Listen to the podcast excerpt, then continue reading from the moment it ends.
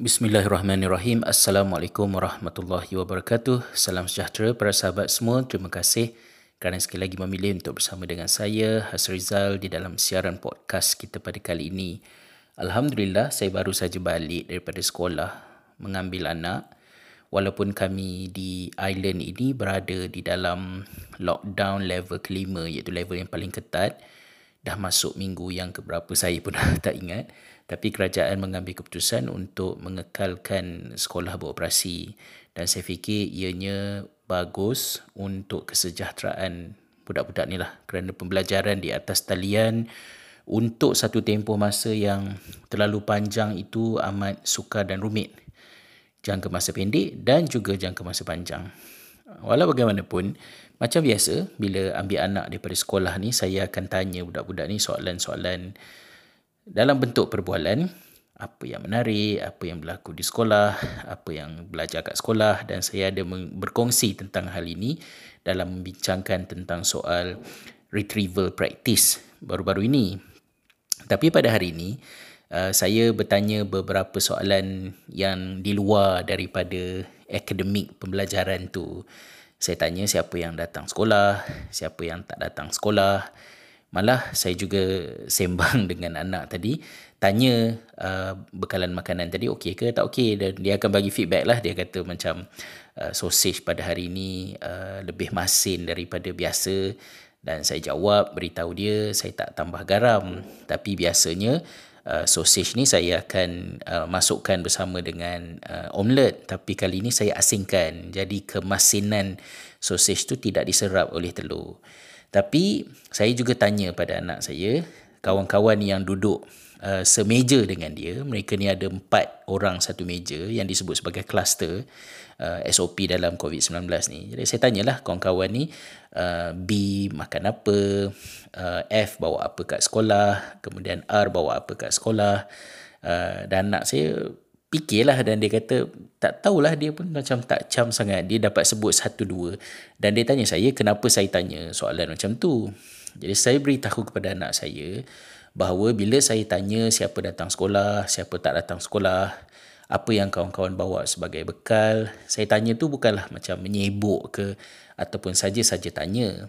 Tapi sebenarnya ia adalah merupakan latihan yang saya berikan secara uh, natural kepada anak ni supaya mereka lebih peka dengan persekitaran mereka. Ini adalah kerana anak bongsu kami ni adalah merupakan anak yang paling awal umurnya mendapat handphone sendiri jika dibandingkan dengan abang dan kakak dia. Uh, jadi bila dia menggunakan handphone awal ni ada banyak juga kesan sampingan yang saya tak berkenan tapi macam kami kena uruskan lah benda tu. Ini semua berlaku kerana semasa kami berada di Finland uh, saya perlu mengendalikan empat orang anak ni seorang-seorang. Jadi setiap seorang ada handphone tu tujuan utama asalnya adalah lebih kepada untuk keselamatan supaya mereka boleh menghubungi saya pada bila-bila masa ketika saya berada di kampus mereka berada di rumah uh, dan juga dalam perjalanan pergi sekolah balik sekolah jalan kaki sendiri itu kan. Tapi banyaklah kesan sampingan dia. Antaranya ialah bila mereka banyak meluangkan masa dengan telefon ni mereka kurang peka dengan sekeliling mereka. Dan bila mereka tak beri perhatian mereka tak rasa benda-benda yang berlaku di keliling mereka itu sebagai satu benda yang signifikan maka mata mereka tidak akan nampak walaupun benda itu ada kat depan mata. Jadi saya tanamkan soalan-soalan tu dalam kepala mereka supaya mereka lebih aware dengan apa yang berlaku di sekitar mereka. Itu adalah sebahagian daripada latihan-latihan kecil yang saya lakukan supaya kita boleh tolong anak kita dan generasi mereka ni agar mempunyai kesedaran consciousness dengan sekeliling sekeliling mereka.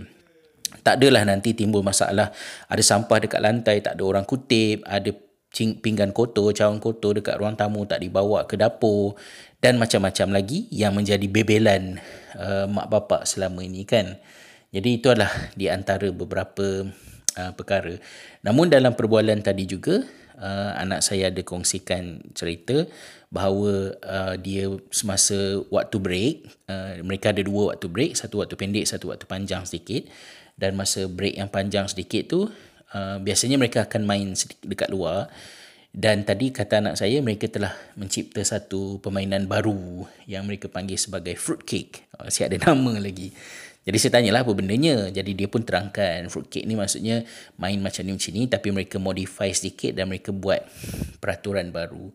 Mungkin benda ni benda yang terlalu biasa dan simple bagi kita tapi sebenarnya dalam zaman di mana budak-budak habis tumpuan dan masa mereka dengan handphone, telefon ini yang banyak terkorban di dalam perkembangan mereka di zaman budak-budak ni adalah imajinasi, kreativiti kerana otak mereka sudah biasa berperanan dan berfungsi sebagai consumer. Mereka cuma guna apa yang dah disediakan untuk mereka. Tak macam kita kecil-kecil dulu yang uh, kalau orang kata uh, ada daun pokok nangka kita jadikan duit.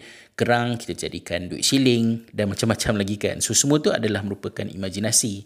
Jadi bila anak saya cerita yang mereka cipta permainan baru mereka buat peraturan baru mereka berikan nama saya ucapkan tahniah kepada dia dan nampakkan kepada dia bahawa it was something valuable yang telah dia lakukan dan keep doing it So ini adalah sebahagian daripada uh, perkara yang uh, terjadi pada hari ini. Mesej utamanya ialah kita sebagai ibu bapa walaupun penat, walaupun letih ke dengan pekerjaan, uh, ringan-ringankanlah mulut untuk initiate berlakunya perbualan dengan anak-anak kita dan usahakan supaya perbualan itu ada serba sedikit strategi uh, di dalamnya agar ia tidak menjadi perbualan kosong dan rutin semata-mata tetapi ada sesuatu yang dapat dihasilkan daripadanya insya-Allah. So hingga bertemu di dalam uh, siaran podcast kita yang selanjutnya. Sekian terima kasih. Assalamualaikum warahmatullahi wabarakatuh